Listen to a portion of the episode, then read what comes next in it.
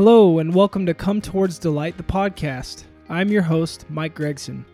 My mission is to find everyday people who are delightful. The people I interview have attractive energy and a positive outlook on life, and I want to give them a platform to share their stories so that others can have hope in the midst of their struggles and see delight in a world that at times can seem gloomy.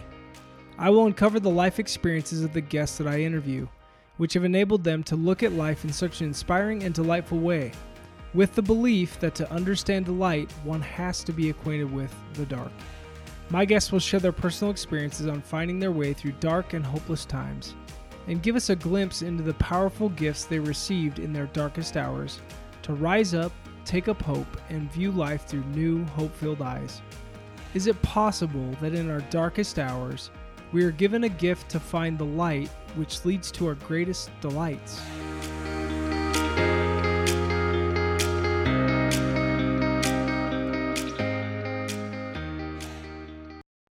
Hello, everybody, and welcome to another episode of Come Towards Delight, the podcast. I'm your host, Michael Gregson, and have a special guest with me tonight. I've got Alyssa War with me tonight. And Alyssa and I were complete strangers until about a month and a half ago when we started chatting via email about getting together for a podcast. Thanks to Alyssa's brother in law, who is one of my heroes and a great friend from my mission and just in life in general, Skylar Bell. Alyssa is sisters with Skylar's wife, Carly. And I know Carly pretty well. She's an amazing woman. I don't know how the heck she allowed herself to marry Skylar. I'm still trying to just play. Skylar's amazing. It's just an incredible family. And and and when, as I got going with this podcast, Skylar reached out to me and he said, "Hey, I got somebody for you. Um, you need to get my sister-in-law on the podcast. She, Alyssa has a incredible story. It's hard, it's difficult, it's it's beautiful, and Alyssa is as strong a spirit as you will ever meet. So I reached out, and you know, I was such a rookie. I had no idea what I was doing with this thing. I, you know, I, I, I had to have my wife, who's younger than me, come in and figure out the technical side of it. And is this mic on? I don't know. I have no idea. And um, as I kind of got into my groove, I figured out that I could use Zoom, and it, it sounded well and uh, so we reconnected after a, a, month or so and and here we are and alyssa after reading and getting to know part of your story um, i'm very i'm very grateful that you would take the time to be on the podcast i know that i have some listeners that will absolutely benefit um, from hearing your faith and your strength and um, just from your perseverance through the the trials that you've been through in your life and the faith that you've held on to. So, uh, ladies and gentlemen, um, excited for you to hear Alyssa share her story with us tonight. So, Alyssa, go ahead and take it away. Wow. Thank you so much. I feel honored to be here and to be invited on this podcast. I guess a little bit about me. I was born and raised in Utah, a member of the Church of Jesus Christ of Latter day Saints. So, quite religious and I played soccer growing up, played soccer in college, and then I went straight from undergrad to uh, PA school, physician assistant in Rhode Island.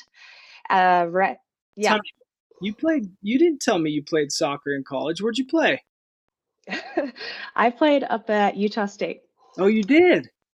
Yeah. So cool. Okay, we're gonna, yeah. we're gonna, offline. We'll talk more about that. I've got a I've got a girl that lives in my neighborhood that used to play for Utah State. I wonder if you guys know each other. So anyway, and and I know yeah. brother was a soccer player as well. So um, you go beat up on brother-in-law when you guys get together, don't you? I don't know. I've lost it all. He's he's still good, but I'm embarrassed to play these days. so I went straight to PA school after uh, undergrad, uh, but right before I moved out there, I started dating this kid, boy, man, boy. named Nelson. Yeah, Nelson. And he actually was moving to California to start a job at Google. So, yada, yada, yada. We did the long distance thing from coast to coast uh, while I was in grad school, and we got married right after I finished my master's degree, and I moved out to California to join him. and we lived there for a few years. Um, we're semi-adventurous. We lived in a in a van for a year and a half in the Bay Area.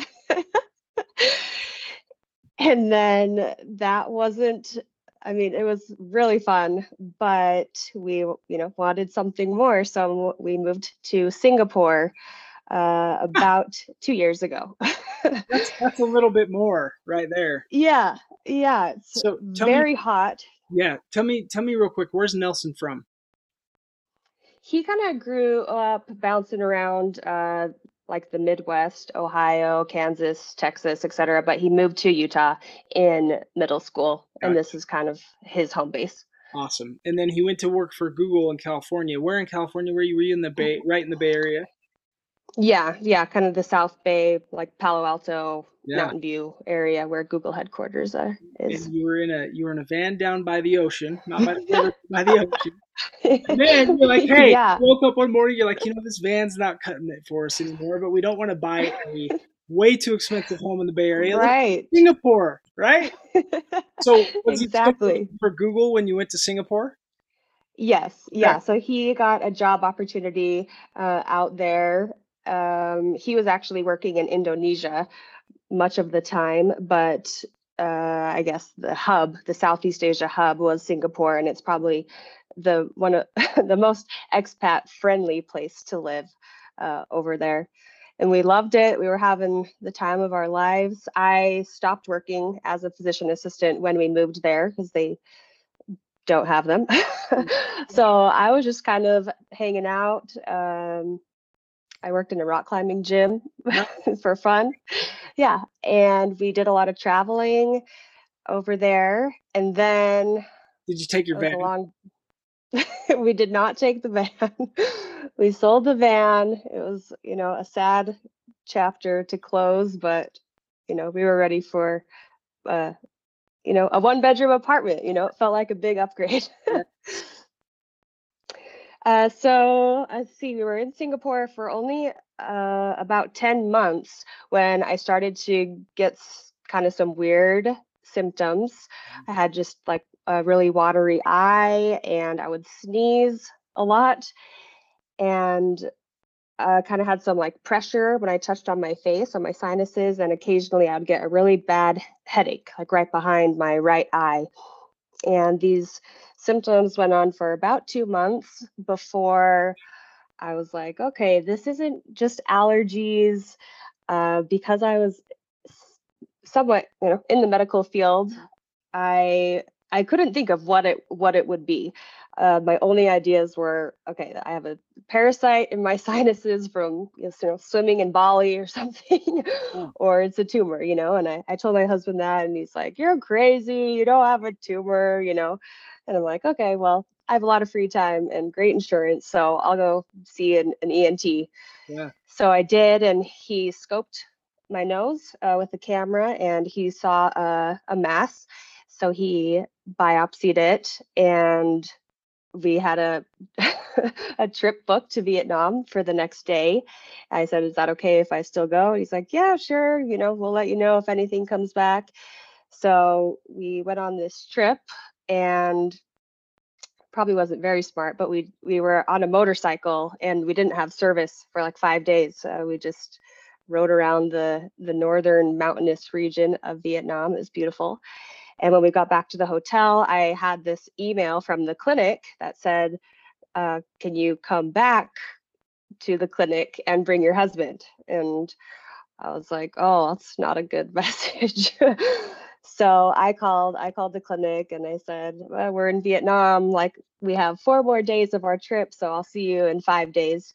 And she said, okay. And, and at that point, then I told my husband, you know, what, what the email said. And he got right back on the phone and to the clinic and said, okay, we're in Vietnam, but it's not like we can't hop on a flight right now. How serious is this? And they said, yeah, if you could hop on a flight, that would be great. So we, uh, he was much more, I think, scared and anxious than I was. I, I could keep my cool pretty good.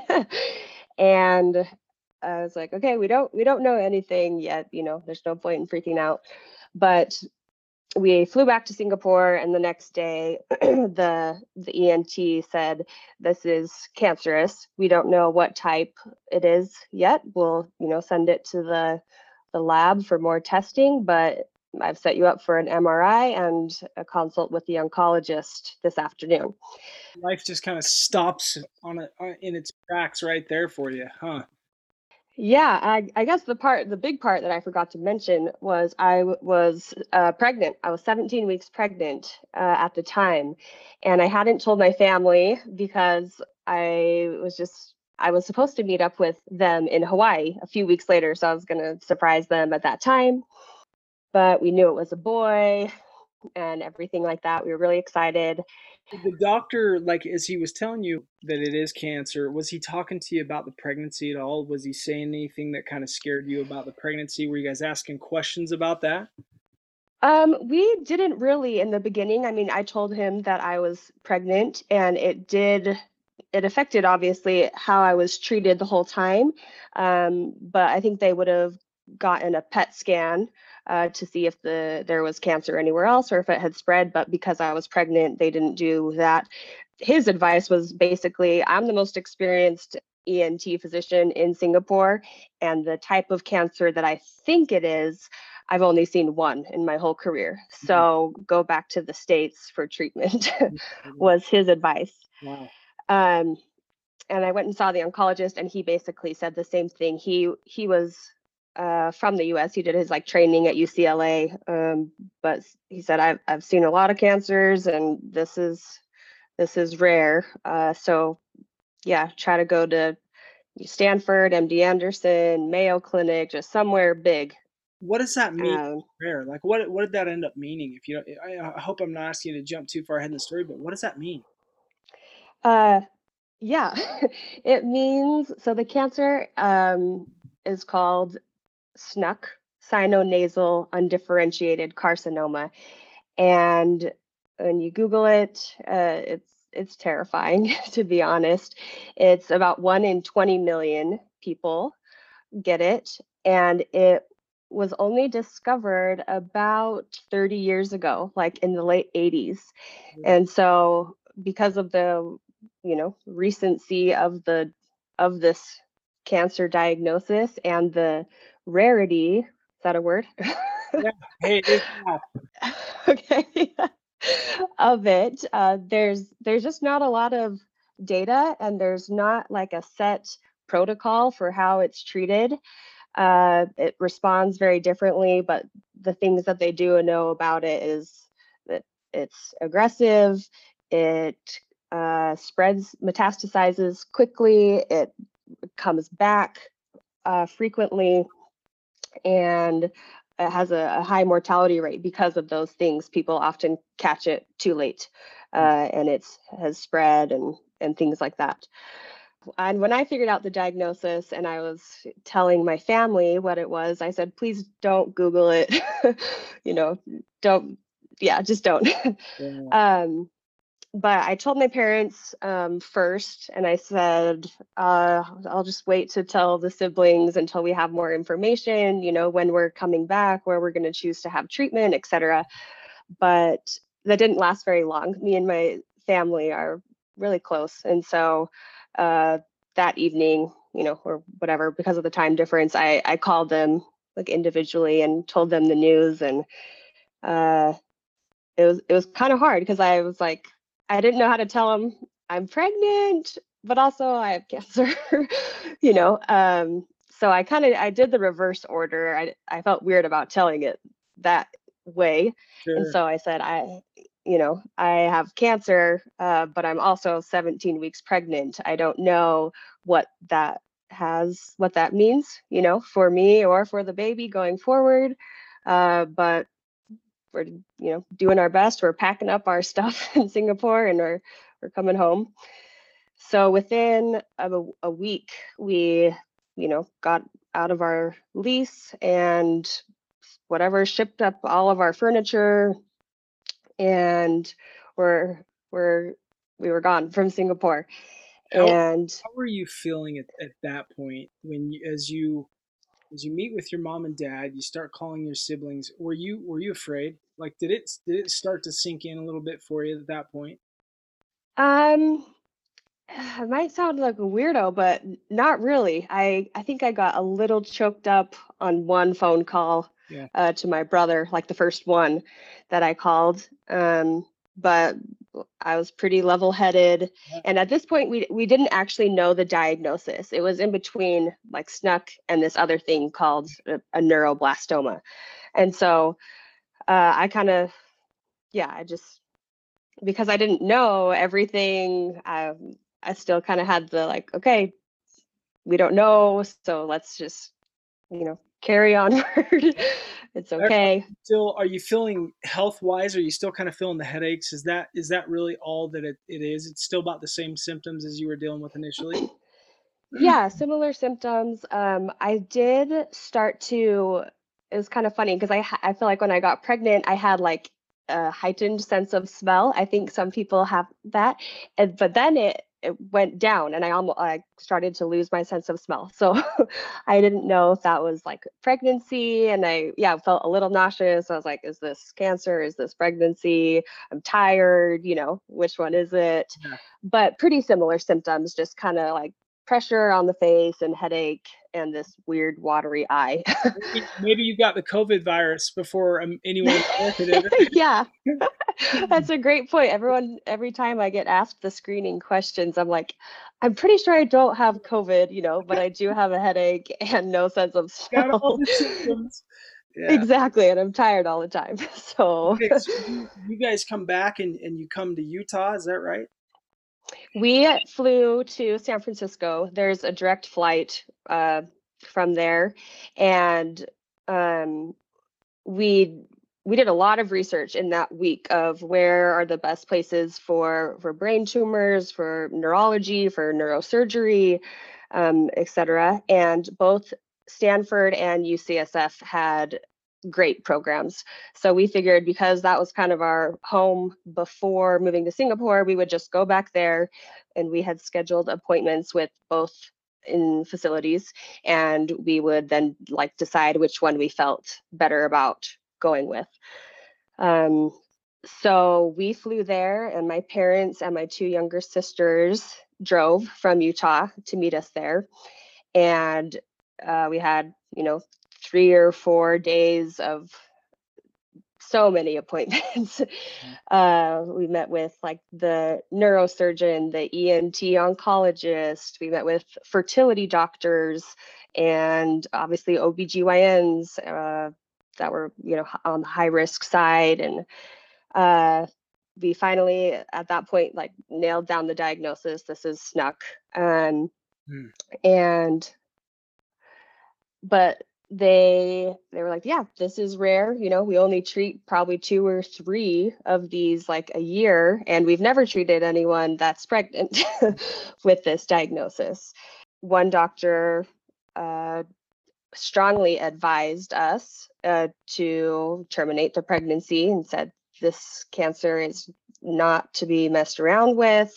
If you know, it, it was a very intense appointment. He looked my dad straight in the eye and said, if this were my daughter, I would Mm. terminate the pregnancy today and start chemo tomorrow. Mm. So we just were, at that point, it, I was very heavy. That's kind of when it was like, wow, okay, this is a big deal. This is Yeah. scary. And uh, I, we have some tough decisions to make, you know? Uh, how you pictured in your life growing up and becoming a mom and right. things going with your first baby. That's uh Yeah. wow.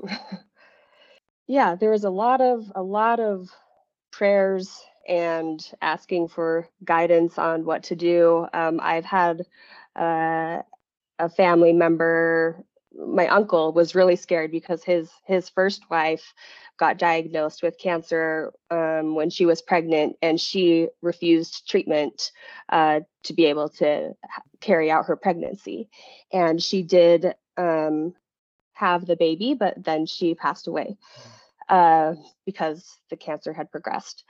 So I felt like I was in that boat. I knew that I, you know, I, I didn't, I didn't know. Like I felt like I couldn't. I don't. I didn't think I could even make it to the end of my pregnancy without treatment myself. You know, um, but as we kept meeting with doctors and gathering bits and pieces of information here and there, they said, you know, people do do chemo while pregnant. It's obviously not ideal, but the fact that you're in your second trimester is great. You know, a lot of the uh, organ development is done and the baby's just growing.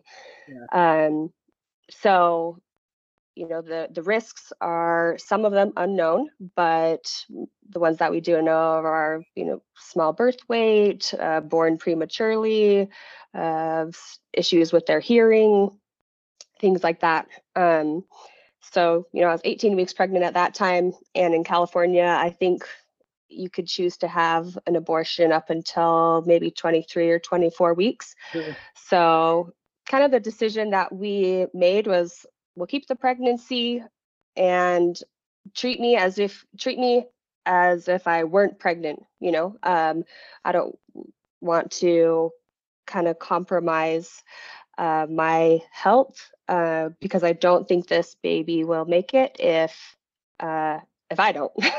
yeah. And it kind of sounds selfish, you know. Yeah. I wish I was more of that lady who was, you know, willing to sacrifice her life but yeah, I, i've talked i've talked to my wife about the same thing we we've heard stories of of you know people doing this and, and getting to the point where it's like hey you know we, we can go forward and and if we tr- you know if we treat you um, baby may die um, if we if we uh, you you there's no guarantee you're going to live. And and here's the thing and, and I'd, I'd love to know what your husband said because to me i said to alicia i'm like look you're you're alive and and i would not i would not do that to you. And and you know you can't judge anybody that's in those places. It's that's that's too heavy for us to have to make judgment upon right? That's unfair to even say like what's right and what's wrong and that yeah. and i i would i would honestly say like you know as long as you guys were doing the best to talk to each other and and you stayed connected you guys would you guys do what's right for you and you're going to know in your heart what's the right thing to do i'm i'm curious though what what was your husband saying to you yeah he he said very similar things uh you know i think our religion has a stance on abortion but we didn't feel at all like either decision that we made was a, a bad or a wrong decision. Yeah. Uh, so it was, yeah, all with a lot of yeah. prayer and fasting and uh, I was very grateful for that support from my husband and from my parents. Uh, no one tried to, you know, guilt us into one way or the other. Um, and my husband, uh, but yeah, he was kind of more on the the side of like if there's no you, there's no babies, right. you know. Right. And whether that and even this one and babies to come. Uh, so, you know, we we thought about it and we said, okay, well, let's just proceed with treatment. We don't have to terminate. We don't have to make that decision for you know five more weeks. So let's start treatment and see how it goes. And monitor the baby's health right? That's I, exactly. makes complete sense. So good. So now yeah. you you in your starting treatment you stay in california while you're going through it right? Yeah. So as we were deciding between ucsf and stanford i was at an appointment um, at stanford with the ob for the first time meeting her.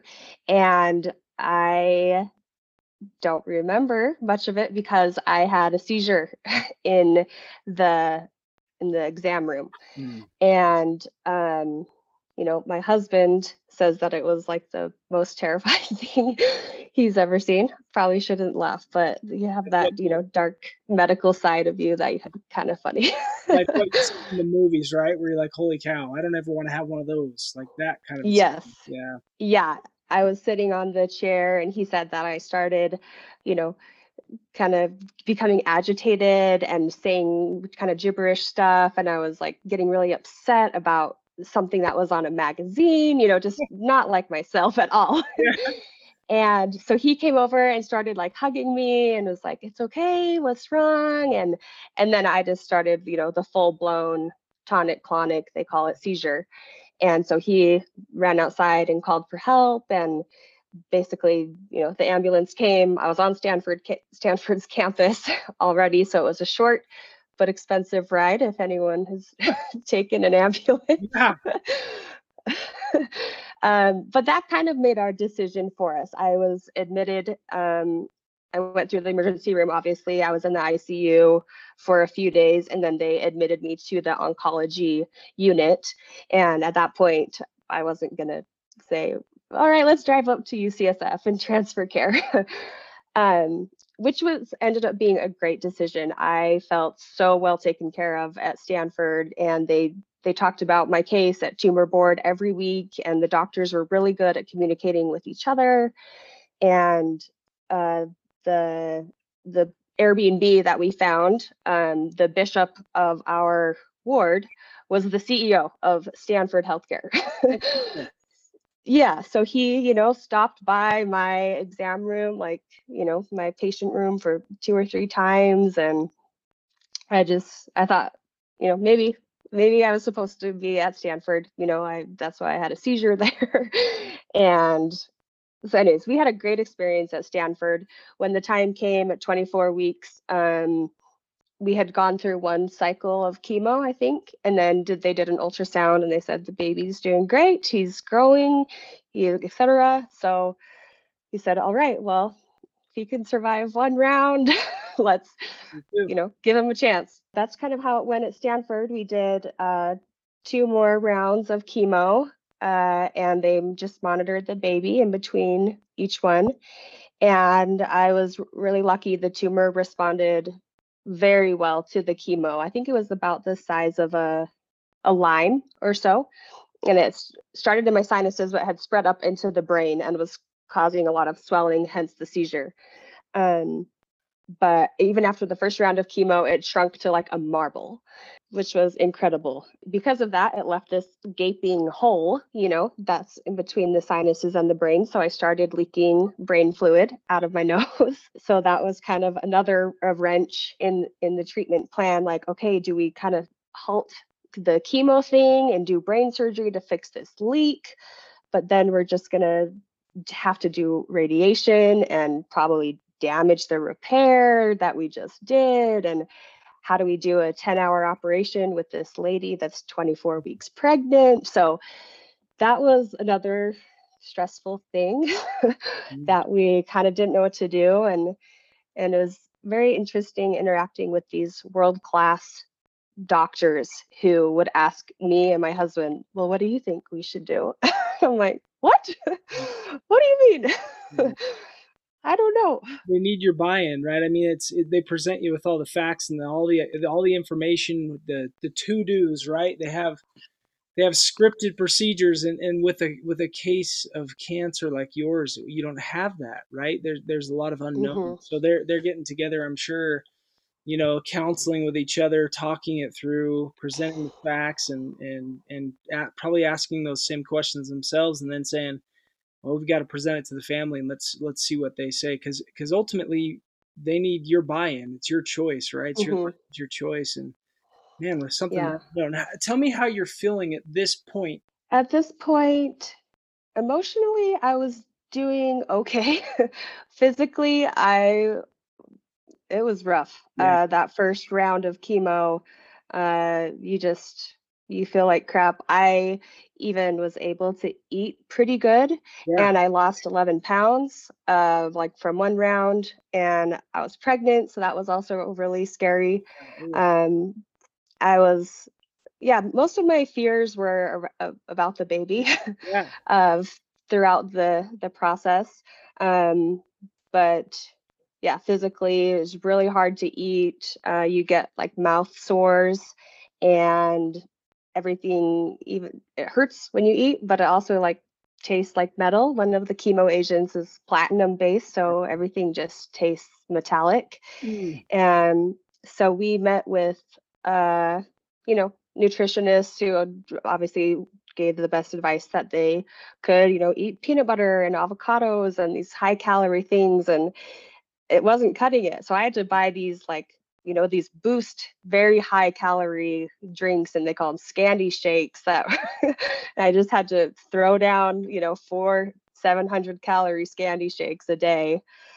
And honestly once i wasn't once i delivered the baby this is a little later in the story but i was i was relieved. I was like okay i can just not eat. I don't care if my body mm-hmm. goes to crap now you know but during those first uh, couple rounds of chemo when i was pregnant the my little boy gave me a lot of motivation to do what i could for my body and even if it was not pleasant. It sounds weird, you know, trying to just eat food. Mm. but um Man.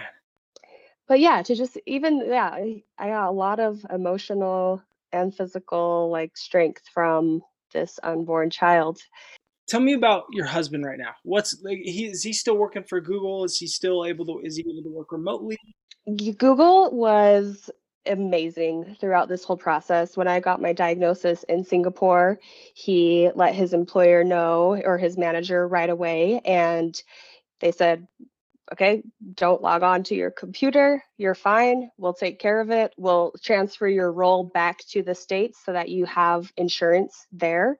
And they didn't skip a beat. And he ended up being able to take like six months off of work between uh, like family medical leave of absence through the state and then they google has carers leave and then paternity leave they give like 12 weeks so he it, it was amazing um i like have a special place in my heart for google too yeah Hey, that's phenomenal. That that makes me those kind of things are what what separate, you know, like just great people and great companies. And obviously it's people that run the company and that's hmm that's what it's all about. That's that's yeah important than, you know, filling a role or whatever. So anyway, okay. Is his family around you at this time? Is your family kind of coming out and visiting you from Utah? What, what's going on there? Yeah, that's a good question. His family is kind of spread out. Um, no one of his immediate family actually lives in Utah. Uh, his mom is in San Diego. His dad had passed away, and then he has three siblings in New Mexico, Alaska, Coeur d'Alene. Okay. Uh, so they're kind of doing their own thing. They're all checking in, uh, you know, via whatever technology. Yeah. Um, that my family my family was very hands-on. Like I said, my mom and my dad had and my sisters had driven out there when I was there. And then they actually um, went on that Hawaii trip, uh, which was scheduled, and they landed in Hawaii. And then 30 minutes later, Nelson called when I had that seizure and was terrified and said, I don't know what to do. So, another huge blessing, there was a flight from Hawaii to San Francisco an hour and a half later. So my parents skipped out on the trip. My siblings, some of my siblings stayed, which uh, I'm grateful for. I mean, there's not much they can do, but my parents flew back and, you know, my mom, my mom stayed with me in the hospital for like 2 weeks. Um I was pretty sick that first round of chemo uh, after the seizure so I was in, inpatient, but then the subsequent rounds, uh, I was discharged, and it's kind of like an outpatient infusion center Mhm. type thing. But my, yeah, my mom, uh, that was a huge help to my husband too. He, uh, I, I feel so bad for the primary caregivers. It's, I think, probably a harder role than being the patient, honestly, and um, so it was really great to have my family be so hands-on just so he could you know take a break and get some sleep and things like that. Um, and then the next like five weekends in a row i i have five siblings and they came out one after another and just rotated. Probably at that point my husband was like okay okay i'll I'll Yeah, do no, it myself. Yeah, with the visitor for a while. yeah. Way too many Curtises. Yeah. I'm done with my Curtis time. Let's go back to Singapore. you know what though? I, I I would imagine for you, and and correct me if I'm wrong here, but the the weight that that takes off your you your mind mentally, uh, just to know that like you've got support there, and your husband also has support too, right? Like it's not just all on Yeah. to kind of be there at all times, and I'm sure he was. But like Mhm. that for you, that caused, I'm sure, a lot of a lot more peace than what could have been if if they weren't there. Oh yeah, definitely. Yeah, I remember this of of this feeling of just, you know, standing and having armies, my family specifically, just like holding me up. That's what it felt like. I was just, I could could have easily toppled over and been blown by the wind, and but everyone was just holding me, and that's that's what I felt like, and I felt so so blessed and so much support almost to the point where I felt guilty. I was like, I'm doing okay, you know. Go help people who who need it more yeah. than I do. Go to the next over and don't say hi. Yeah. yet, I'm good for that. But, you know, that's yeah. I love these stories so much because yours and th- there's many stories that have been on this podcast where the one one of the main principles that comes out is you show up right you just you sh- when someone's in need and you love that person you show up doesn't matter what it takes Yeah. no matter what it costs you show up for them and and it, Yeah. it just strengthens all of us when we do that so Mhm. anyway keep going Yeah. Okay. Um so many just like blessings throughout this story. I- I was able I was in California, but I was able to come home uh for Thanksgiving. It's because it was timed right in between the 3 week cycle of chemo. So I came home and it was like the first Thanksgiving um, that our whole family was together in in years, and it was a really special time. And you know, on Thanksgiving we all were pretty emotional, saying what we were grateful for. And um, I think it was Carly was kind of joking around, but she said, "Alyssa, thanks for taking one for the team and getting so sick because our family has grown." So close in the last two months, you know? and not that we weren't close, but we were kind of spread out Idaho, Louisiana, Singapore, etc. Um, and we would keep in touch, but that's kind of it. Uh, but since then, in the last year, I, and probably with COVID as well, contributing, but I just feel so close to my family and my siblings. And so that that's been a huge blessing. And then the same thing happened for Christmas. It was in between a chemo cycle, so I was able to go home and Mm. just kind of relax and see some friends. And in between in between the cycles, uh, just you know have have some downtime, I guess if you can call it that. Um, and that was the end of last year that was we're talking 2020 right yeah covid 2020 so you're very much uh, no, sorry, that was 19 so 2019. so as co- i was going to say because if covid was if we were in the thick of it i was going to say well how did you do that with quarantining right but because you're you're high risk so tw- Mhm. so 2019 timing wise like you were able to really just get those connections Yeah. well there all of a sudden. Yes, here comes 2020 and you know I know. yeah. Whoa. Anyway, should we just skip over Yes. that here? Yeah. Anyway. So now at that at that Yeah. point, how at Christmas time, how far along were you in your pregnancy? Um, Christmas time, I was around 28 weeks, 27 weeks maybe. So I did three rounds of chemo that were each three weeks long. Um, kind of a funny side note about the chemo that I got too was uh, there was three different chemo agents, and one of them was so toxic that it has to be infused uh, at a rate that goes for five days because if it's not if it goes any quicker who knows what will happen to you i just had to carry around this little fanny pack of chemo and i had a, a PICC line you know going into my arm and i'd sleep with it i'd walk with it i'd have to awkwardly shower with it and um, Hmm. that was the agent uh, it's called five it's fluorouracil, but the nickname is 5FU because it's so oh, terrible. Oh man, so five FU, good stuff. so let's see here. At that point, yeah, I was around, you know, 26, 27 weeks pregnant. And it was time. They said, okay, you responded great to the chemo. Three rounds is all you need. It's now time to start radiation. There was varying opinions on whether or not I should be radiated while pregnant. You know, they're like, it's only going to be to the head and the neck. Like, it's pretty, the abdomen, you know, is pretty far away and will shield you during radiation.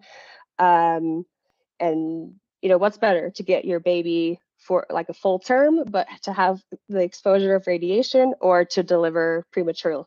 So that was another kind of decision that we had to make. Um, in the meantime, there was the decision of what type of radiation. There's a newer, newer meaning within the last 15 years or so, um, called proton, proton therapy or proton beam radiation. Uh, Stanford did not have it, neither did UCSF. Um, but we met with the radiologist at Stanford, and she said, I would do the I would do the proton therapy if it were me, if it were my kid, you know. So we said, okay, if the head of radiology at Stanford is telling us this, let's take her advice. And so at that point, we transferred to MD Anderson in Houston, Okay. uh, which is the largest cancer center in the world, probably. Um, and That kind of radiation is it more pinpointed? Is that kind of what it is? Exactly. Yeah. Yeah. It's uh, much more precise. From what I gathered from the doctors, both the proton uh, radiation and regular uh, radiation treat the tumor the same, like they have the same efficacy uh, as treating the tumors, but just the side effects or, you know, uh, are much greater with the traditional radiation because you're just getting a blast to your whole head That's awesome. yeah, so we transferred down to, uh, we moved down to Houston, and there was, uh, the doctors were great. A lot of them knew each other uh, between Stanford and MD Anderson, so they called, you know, and told them my case and said she's coming. And when I showed up, they said, Alyssa, we've been waiting for you. We've heard about you, you know. And at this point, I felt lucky to be kind of a, a unicorn uh, because I felt like my case and my story got a lot of attention and uh, eh, yeah, a lot of attention. Yeah. Whereas if you, you know, kind of just the same old, a typical cancer, I don't, I don't think would get as much. Good old SNUC. yeah, my PA school uh, colleagues or student cohort, they had made these shirts that said "Cancer Snucks," and then on the back it said, "But but it picked the wrong war." W A R R. Last name. So I, I want to get one of those shirts. Can I do that? They still make them? I don't know. I'll, I'll look into it. Maybe you can, you know, steal Skylar's or something. Going on here. Let's raise some money for you and your family and start selling the cancer nuts. yeah, Cancer Snucks. Okay, here we go. We're in Houston now. So we are in Houston and we meet with all, the whole new team, the radiation oncologist, the medical oncologist, the ENT surgeon, the neurosurgeon, the OBGYN, et cetera. And they're like, okay, we can, we don't really want to delay the start of radiation for you to get more weeks gestation for your baby because the cancer isn't gone yet. It responded well to the chemo, but it's still there and it's just going to grow back if you wait. So they usually recommend about a month in between the end of chemo and the start of radiation.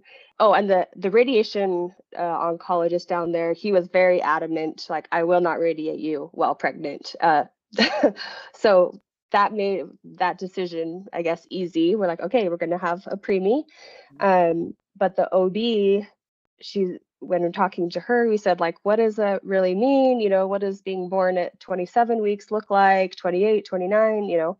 And she said, if there's any way to make it to 30 weeks, just the chances of them thriving and surviving and doing well with no long term effects goes.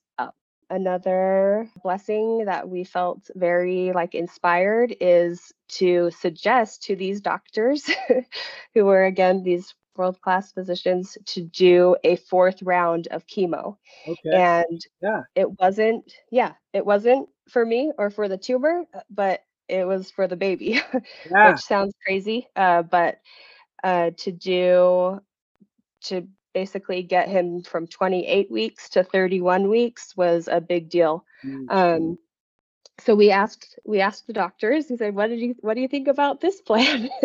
Doing a round of chemo to just kind of keep the tumor at bay. I know it doesn't need to like shrink anymore, and I'm ready to start radiation. But you know, if we can do this for the baby."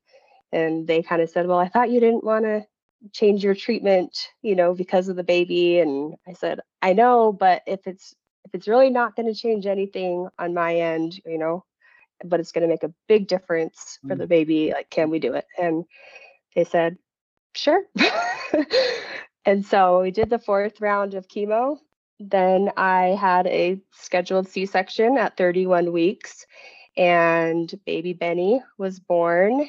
He was three pounds, eight ounces, and he spent, you know, eight weeks in the NICU, but he, nothing really was wrong. He was just small Yeah. and he needed to learn how to like breathe and eat on his own, which took some time, but it was great. We had, you know, world class babysitters 24 7 for eight weeks while I was doing radiation.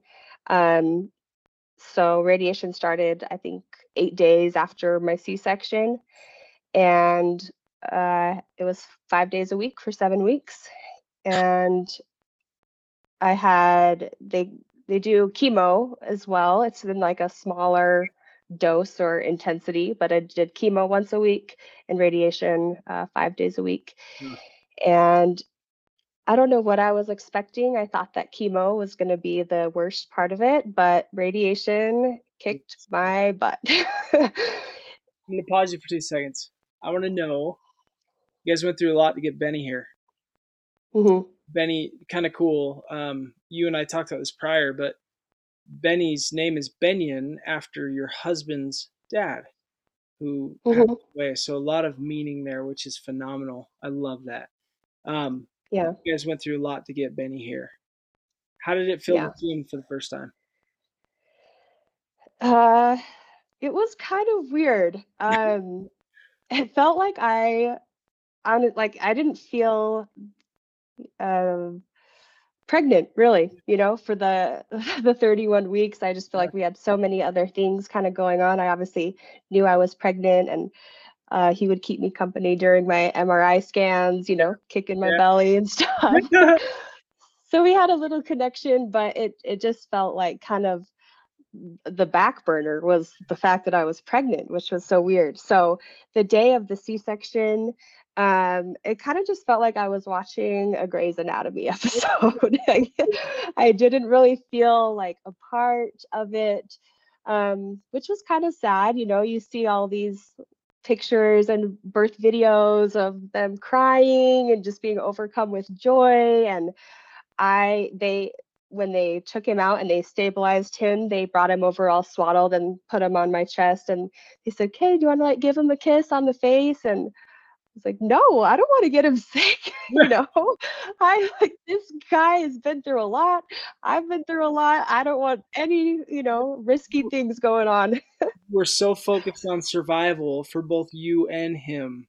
That that's that's Yeah. amazing to me that you were so focused on survival that like even after his birth, it's like we just got the motherly instinct is survival, right? It's it's you Yeah. protect your young, you protect you you keep everyone alive first and foremost. Mhm. And that, you're very much in that mode. You're that mama bear that's like, hey, my son's gonna live, and so we got to do whatever we're gonna do to make sure. I, it's not cuddle time right now; it's protection time. We're gonna take care of him, right? yeah.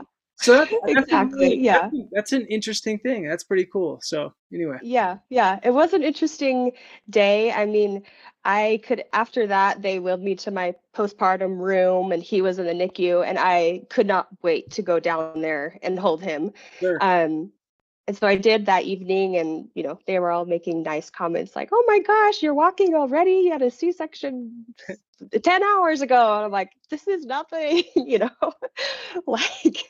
So I went down to the NICU and we did like skin to skin, and it it still I still didn't have that moment of, "Oh my goodness, this is this is my baby," you know, which was just, but it came it came more gradually, which is okay Good. and I, I think the a few days later my mom was there and she did skin to skin and she started crying and then i started crying and mm-hmm. that's kind of when it all one day, one day your son, one day your son's gonna hear this and he's gonna go, "Man, my mom did everything she could to give me life."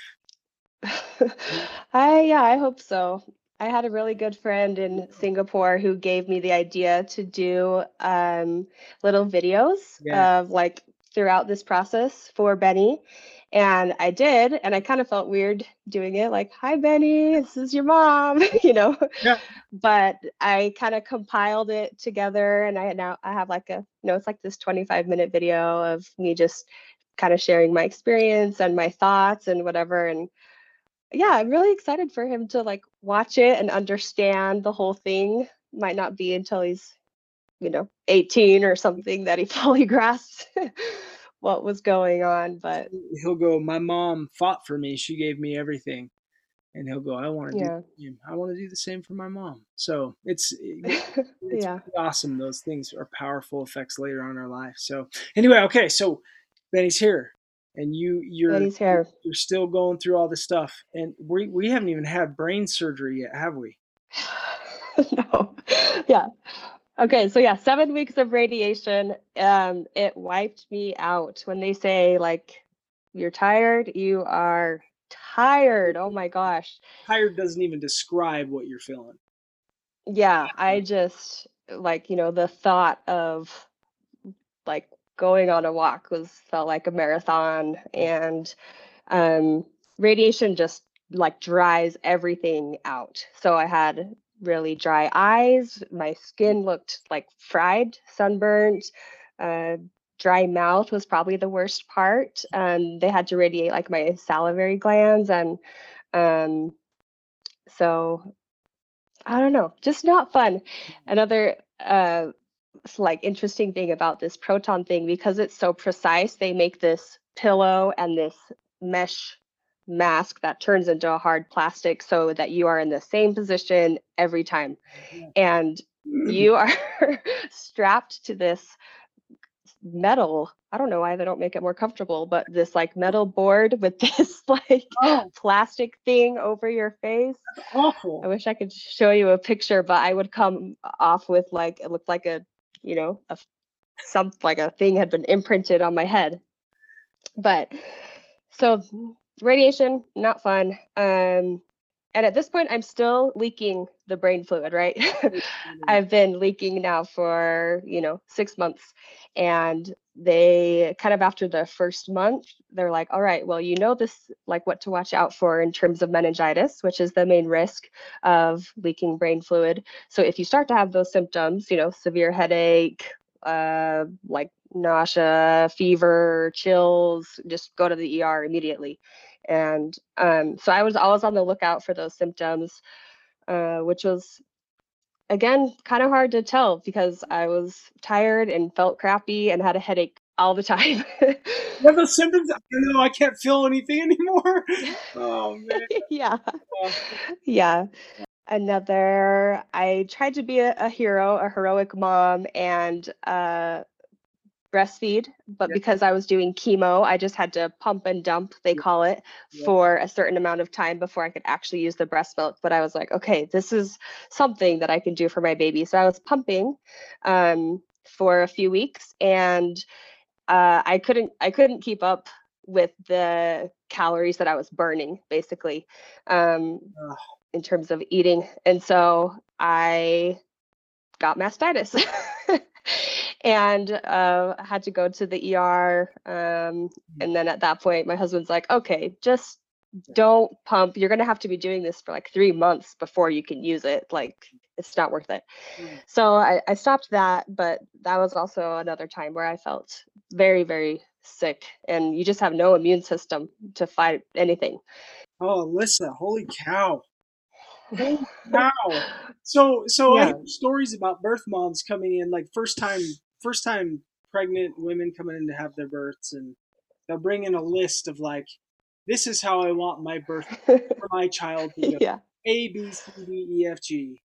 And holy crap. Everything surrounding what you had to go through. Amazing. And I was I wasn't the the type to, you know, write out a birth plan, but I was very interested in natural childbirth. I was in Asia, so I, I learned the Asian squat, you know. and and I, I would practice every day and mm. hold a, a, an Asian squat for as long as I could because that's like the method that I wanted to try. and I, I would never do it at home. I think I, I it's too scary. I think a lot of things can go wrong that are out of your control. Sure. But I I wanted to try it naturally, like in a in a hospital environment or a birthing center. And my family always jokes like, "You have the farthest thing from a natural childbirth."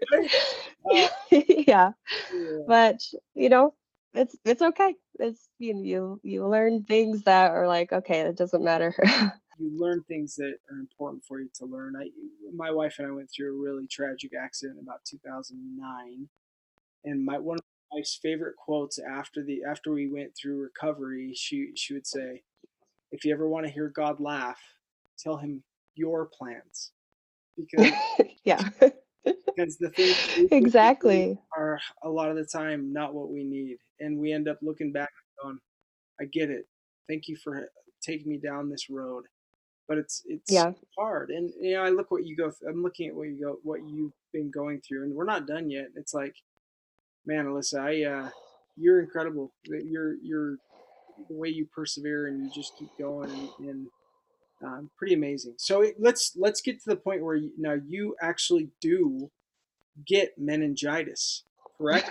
yeah I mean, yeah and the timing of it was quite comical because okay uh, you know i get this this break i'm done with radiation i'm kind of recouping. I d- do a scan three months later that says yay you're cancer free. And then but let's fix this leak now you know? Yeah. so i go back down to houston. Covid has now hit uh, so i can't have any visitors or anyone take me to the hospital. And I get the surgery and I'm in the hospital for a few days and they discharge me.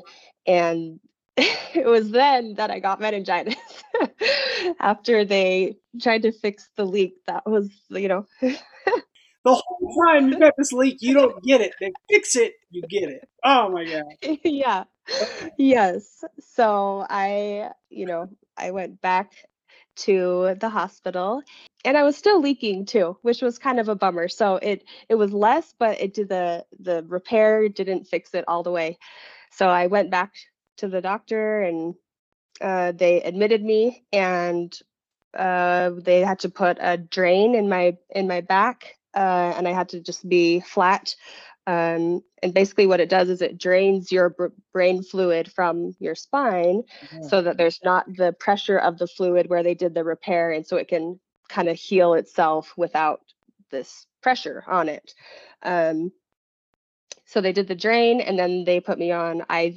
antibiotics to treat the meningitis.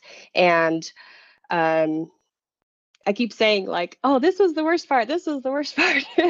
But that this really was the worst the worst part. I felt i, I thought i was going to die a few days and i was by myself because of covid. They were very strict about the uh, visitor policy and i just talked to my husband on the phone and say like i i don't know if i'm going to make it. I feel terrible and I, I love you and you're in utah and i'm in texas and you know it was it was scary times. I think one of the things that really helped me through this whole thing was just the, the feeling of peace uh, which i know comes from god. I didn't know what would happen all, ever i didn't know what the outcome was going to be for me, for my baby. Uh, but I just felt at peace that like whatever did happen was God's plan and that everything would be okay. Whatever that meant, you know, I didn't know, but that it was going to be okay. My husband would be okay without me, or, you know. So my family at that point, uh, I think uh, um, my mom was on the phone with the charge nurse, and my sister was on the phone with the, you know, patient care advocate, and another one was with the, you know, they're all just crying and saying, "We, you have to let us, eh, one of us in," you know, like she isn't eating, she can't open her eyes, you know.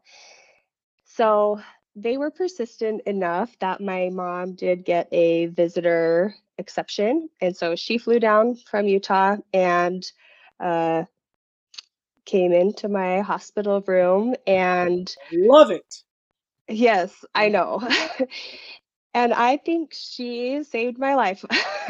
I was like I couldn't I couldn't eat. I don't know. It's hard to describe how like you know sick you feel but she just yeah she mama bared me and she ordered food every two hours and she like spoon fed me and she was just a, a saint an angel.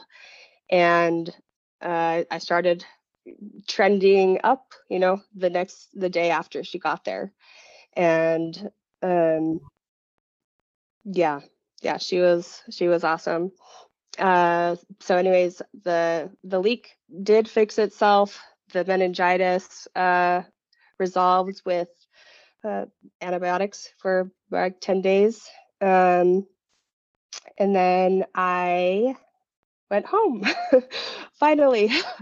so um, moved back to Utah and uh, we ended up buying a house uh, a few months later and I went back down to Houston in September. So this is, you know, September of 2020 mm-hmm. uh, for my like six month follow up. And they did a scan of my brain and a full body scan. They said, okay, cancer's still gone, but you have quite a bit of swelling in your brain, which is typical from the radiation. You know, we quite literally fried your brain. Yeah. and they said, are you feeling any symptoms? Uh, from it. And I'm like, I don't know what would the symptoms be. And they said, can't sleep, headache, like irritability. You know, I'm like, I've been feeling those things for a year. Oh like, yeah. And so I'm like, it's hard for me to tell whether it's because of the tumor, because of the chemo, because of the pregnancy, because of the, you know, the radiation, the treatment. So, anyways, um, they all thought that was quite comical. They were like, they were like, "Are you feeling any of these symptoms?" I'm like, "Well, yes, but it's nothing new." so they put me on steroids for uh, 10 weeks, and it didn't do anything for the swelling. Unfortunately, it just made me uh, not sleep and be a mean wife. and gain 10 pounds, which was probably good. yes.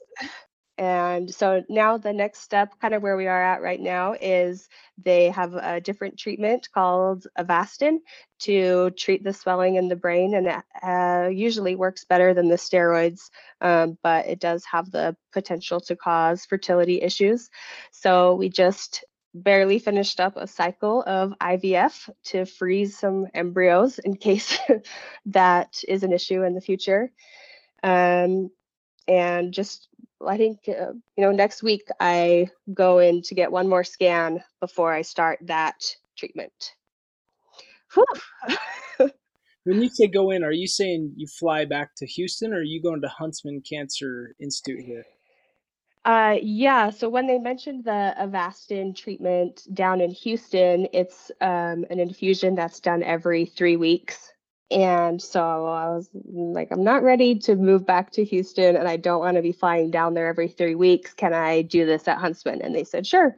So um, I met with the whole new team at Huntsman um, and I'm kind of in the process of like transferring care there. Yeah. Um, but I'll probably keep ties with MD Anderson as well, just because they know what they're doing. Sure. Huntsman does too, I'm sure. But should I need treatment again in the future, I would I would probably go back to MD Anderson. So I'm kind of at both, I guess, right now. But. Yeah. Well, it sounds like down in Houston they did a good job, and and uh, although it's like the darkest moment of your life, and and your mom had to come down and rescue you. Thank goodness for your mom. Wow. So yeah. So c- currently today, where we are at, you are cancer free, and they're mm-hmm. they're doing six month checkups right now for probably the probably the next 10 years of your life at least i would imagine. Yeah so they do three month checkups for the first two years okay. and then from years two to five it goes to six months and then it's annual uh, for forever. Okay. Gotcha and how how's benny doing? He is doing so well. Um he just turned one in awesome. january i guess. Yeah. Yeah, and he uh, they give they say they give preemies two years to kind of catch up to their whatever birth age or gestational age, I guess. He's the little guy, even for his normal age, uh, but both me and my husband are on the smaller side, so that's to be expected. And but he's almost walking. He's there's no signs of like anything wrong and I, I haven't gone back to work. I've just been, you know, trying to stay healthy and be a mom. And he brings so much joy and like fulfillment. And even though he's probably what tires me out the most, I feel so glad that he is here and just cherish him. I, I love him so much. well, it's he brings purpose, right? So there's uh I've been reading this book by Viktor Frankl. Maybe you've read it, but it's it's Yes to Life.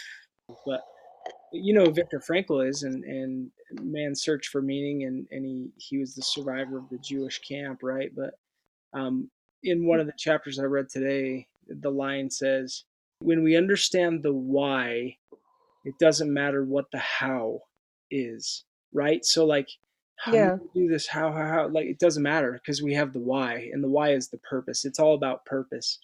And I, I'm, I'm so happy for you that you're in a place right now where you can connect with him and really just feel your purpose as a mom and be a mom. Now tell me about your husband. Is he working with Google still?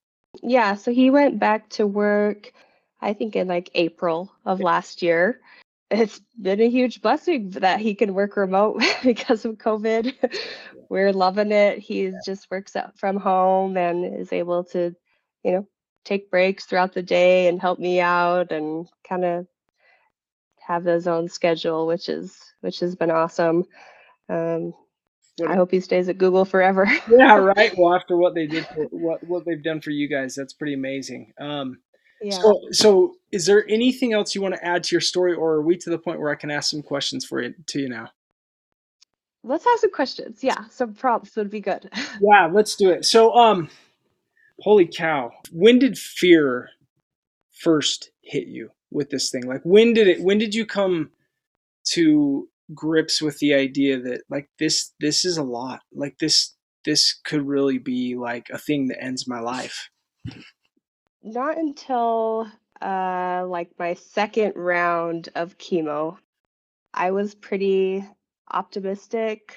I don't know if optimistic is the right word, but well, yeah, I was optimistic. Um, like I said, whether or not I knew the result, I wasn't optimistic that I would live or beat cancer. You know, I was just optimistic that, you know, we go through things, we all go through things, and this is gonna turn out for some reason, you know, for the good, whether it's, um, you know, I always tease my husband. He's been through a lot in his life, and I, I always tease him like, this trial is for you.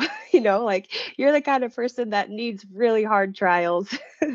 so this is your fault. You know, if you weren't such a an awesome guy, like if I had just married some, you know, Joe Schmo, I wouldn't have had this diagnosis, you know. um, so, but yeah, I think it was more.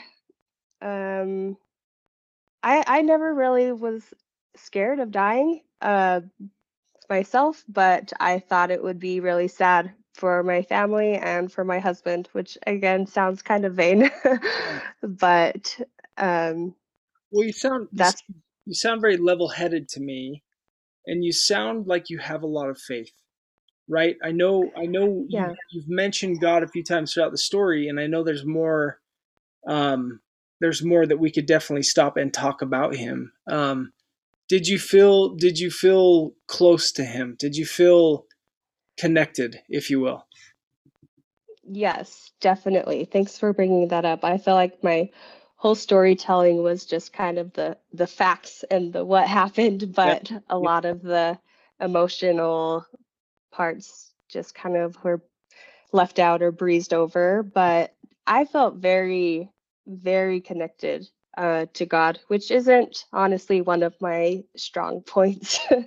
um, so I think that was another positive thing that came from this experience. And I know a lot of people experience that and say that it's when you're going through hard times that you connect with God and with and with people uh, the most. So I felt uh, very grateful for for that, and um, it was almost relieving, right? Like this situation is totally out of my control. Like I have no little to no control of what happens here. You know, God is the driver. He's in control and I I didn't have an option really to not trust him. Um I think I think back of other times in my life where I you know would be frustrated uh, trying to trust God more in like of a decision making process, right? Like, where do I go to school or should I marry this guy? And didn't feel like I was getting the you know feedback that I wanted, and um, and that it was it was more on me. But this one, it was kind of like, this is not on me. I, you know, this is this is on you, God. You know, and not in a, a spiteful way, but like you are in control and that was a, a a great feeling of you know i'll try my best but it's not really anything i can do and, you know and it's it's interesting because throughout your story you kept mentioning peace and you listen mm-hmm. to the story and it's like there's not really a whole lot of peace going on here but you're feeling peace and and there is there is something so powerful about what you just said we try so hard. I, I, think I think from birth, you know, we we we come as fighters, right? We we come as fighters for our. We want our free agency. We wanted the ability to come and make choices and, and decide for ourselves, right? When when you read the Bible, you learn about the war in heaven and and why we decided to come down here and for agency and to be able to choose and you come down here and it's like it's like you watch your little kids and you're going to see this with Benny as he grows. He's going to be like I'm starting to learn how to be independent. And I like this. It's really cool to feel like you have some freedom, right? Yeah. And we yeah. fight for that. We fight for that so much. But then all of a sudden we get to these points in our life where we just don't know enough. We're not smart enough. Mm-hmm. We're not we don't have the ability to to break down some of these walls and barriers that are in front of us. And some of us mm-hmm. try and hold on to that control during those moments and it and you can see the turmoil it causes in people's spirits but then you see those and and and i and very much get this from you as you're sharing your story you see those that get to the point where you you already know um, this is going to be a hard battle and i i need some help and i can't i don't know i can't do this on my own i've got to trust mm-hmm. and you put it in god's hands and that's what he wants us to do and immediately it's replaced by peace. And that doesn't mean you're going to have constant peace no matter what. No. Exactly. But you feel you feel peace even through the toughest things, right? The darkest day. Yeah. But you had you had a moment where it almost got so hard it sounded like you you kind of were going to give up a little bit. Like you were just kind of hanging on by a thread. and fortunately mom showed up, but take me to that time in Houston when you go in and, and you you have the brain surgery, you get meningitis, you have to go back, COVID's here, and you are by yourself. There's no more connection. There's no more feeling mm-hmm. of energy and just feeling that everything's okay. Even if I can't see my husband, he's right here. And so there's that safety net that's always over you because you know people are close and you're connected. You're by yourself. I mean, yeah. You ever seen ET where they're walking around in those like those like tunnels of like plastic? Like that's probably what. So, so take me to the to that moment. Did you ever get to the point? And I'll start with this question, then I'll just kind of open it up, and I want you just to share. But did you ever get to the point when you were there where you you you kind of in a way looked up and said, "Why? Why God? Like, where are you?" Yeah, I um yeah, I felt defeated, you know. I was like, I have been pummeled. I lost, you know. I gave it my best and I I yeah, I'm I'm done, you know. Um and up to that point, uh all of my like prayers uh weren't really asking uh for miracles. I just left that to everyone else, you know, left it to my family and my husband. Like you can you can pray for a specific outcome if you want. I just am praying for peace and that everything will be okay. But at at that point, I did reach the the desperation of actually asking, you know, for something specific. Like I am really I'm scared and I I feel very desperate and defeated. Uh, you know, please help me make it another day or to please help me to get better and or be able to see my husband and my kid again whether that's for a long time or a little time you know and i think the reason was because i now had a kid um, i my prayers have never really been you know, and I don't know if this is common or not, but asking for specific things really. Um, but my mom actually told me that just wait until you have kids, then you will be pleading, you know, you will be begging and pleading for specific things. and that that was the case uh, at that time. I didn't want my kid to not have a mom, and uh, so I I was I was begging. That's awesome. And again, purpose, right? Purpose Yeah. not just for you, but for your son as well and, and for your husband. Um, yeah. did you feel did you feel him? Did you feel him there with you answering that prayer? Yeah, I did. And I've um I felt him through other people the most. Um, I gave a talk uh, on Christmas Sunday, which I was kind of intimidated by. Um, but it was, you know, the topic was how do, how do you feel God's love or how has the Savior been a part of your life?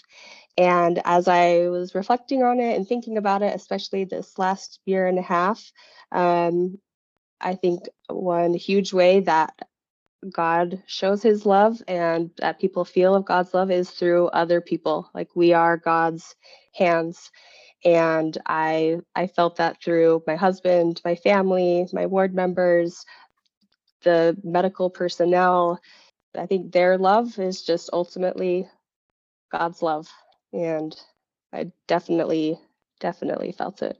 That's awesome. I'm so glad to hear that. And you, it's funny because as you started telling your story, you're like, yeah, there's just so many things along the way that are like meant to be's, right? Like, oh, there was a little, the timing was perfect. The this happened right when yes. it have, or just all those things kind of line up for you, and yeah, you just trust, and then and then you you have that moment where you feel broken, you feel defeated. Were you were in that moment in Houston? Were you saying goodbyes to your husband?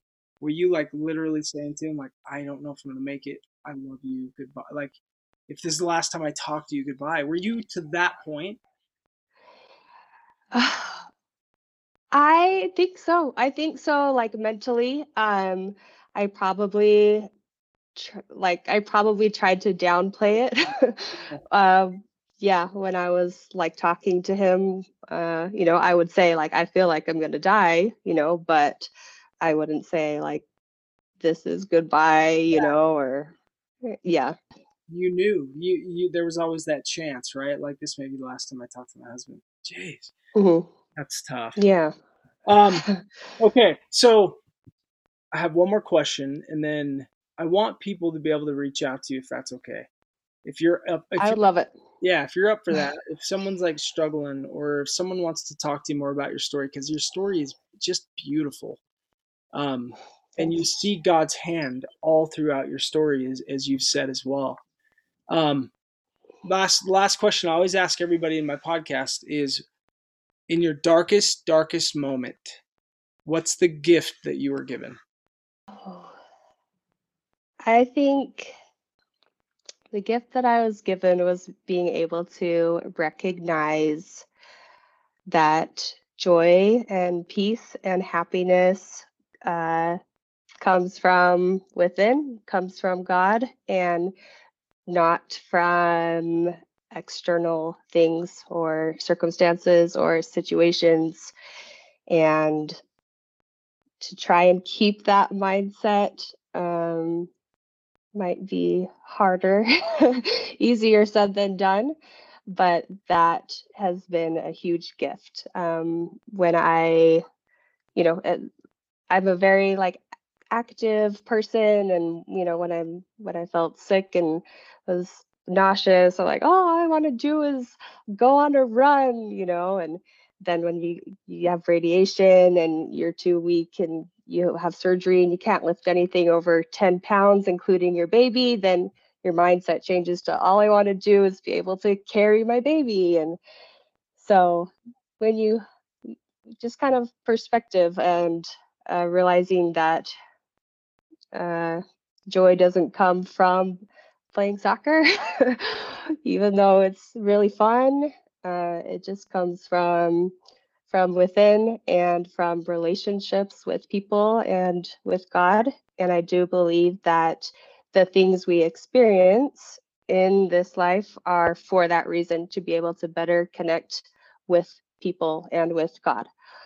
So I would love if you would share my contact information. I actually was um, like highlighted a, a, a, patient story or a patient experience at MD Anderson. Awesome. And they they published it. And just a week ago, I got a message uh, through Facebook Messenger from a lady, a girl in her 30s who was diagnosed with SNUC oh. and lives in Me- in Mexico City. Get her a T-shirt. Let's get her a T-shirt.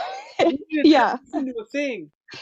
I know. Yeah. So we I chatted with her the last two days and we're in different countries and who knows if I'm any help at all, but sure. just that feeling of being able to connect with someone and uh, help if I can is is great. You will. And just sharing your story strengthens people that are in that place. So so that your perspective is totally changed. What's really important that no external things give you joy and happiness.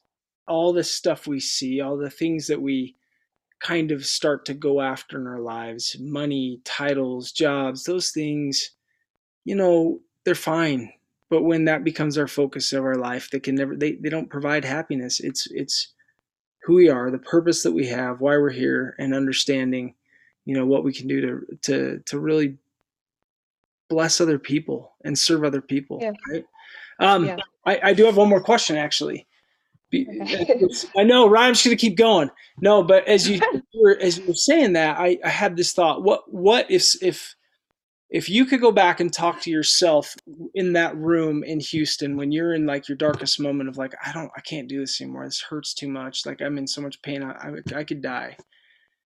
If if you had a chance to go there and be with yourself and maybe somebody else that's in that very same spot right now, feeling the way that you felt, what would you say to them? I would probably, I mean, knowing the outcome, I would say it's temporary. It's temporary, you know, and whatever happens is for the best. It's part of the plan, and it's to make you a better person, make your husband a better person, make people more godly. And um, yeah, just try your hardest, do mm. your best, and that that's good enough. That's all you that's, that's all you can do. Uh, the other day I was reading the scriptures. It reminds me of something. I, I was reading the scriptures and I had this thought. I, what's the one thing that Christ taught more than anything else vocally in the scriptures? And it's do not be afraid. That's the thing that he said the most. Do not be afraid. And it was followed most oftentimes by have peace. Peace, right? So the message to those people is hang on, don't be afraid, have peace and trust, right? Just trust. It's okay. Yeah. But rest your mind, rest your heart, and just trust that everything's going to be okay. You've got a lot of faith, Alyssa. You are you are quite a light to us and and you've been through so much as just a young you're you're 28 now and holy cow um thank you for sharing your story with with me and with the audience and i'm going to definitely put your information there and give people a chance to reach out to you and and uh, ask you questions and you know let's get those let's get those SNUC t-shirts rocking so we can donate some money to you and your family as well. And are, are you guys and I, I don't want to get personal here but are you guys okay with everything? Yes. Yeah. We are. Um that was another blessing is we are uh google insurance was amazing uh, my parents are in a good financial spot they you know have the means to fly everyone here and there and get hotel rooms and things like that. So awesome. yeah, we are very, very blessed temporally yeah. and spiritually. But thank That's you. Awesome. Yeah, but please, audience, I, I would encourage you to, to reach out to Alyssa and just, you know, let's lift each other up because that's what we do. We show up for each other. So Alyssa, thank you so much for joining me and, and what an amazing story. You're an amazing person. Thank you so much for for having me. You did awesome. Thank you for tuning in to Come Towards Delight, the podcast. I truly hope you enjoyed today's show. I would love to hear your feedback.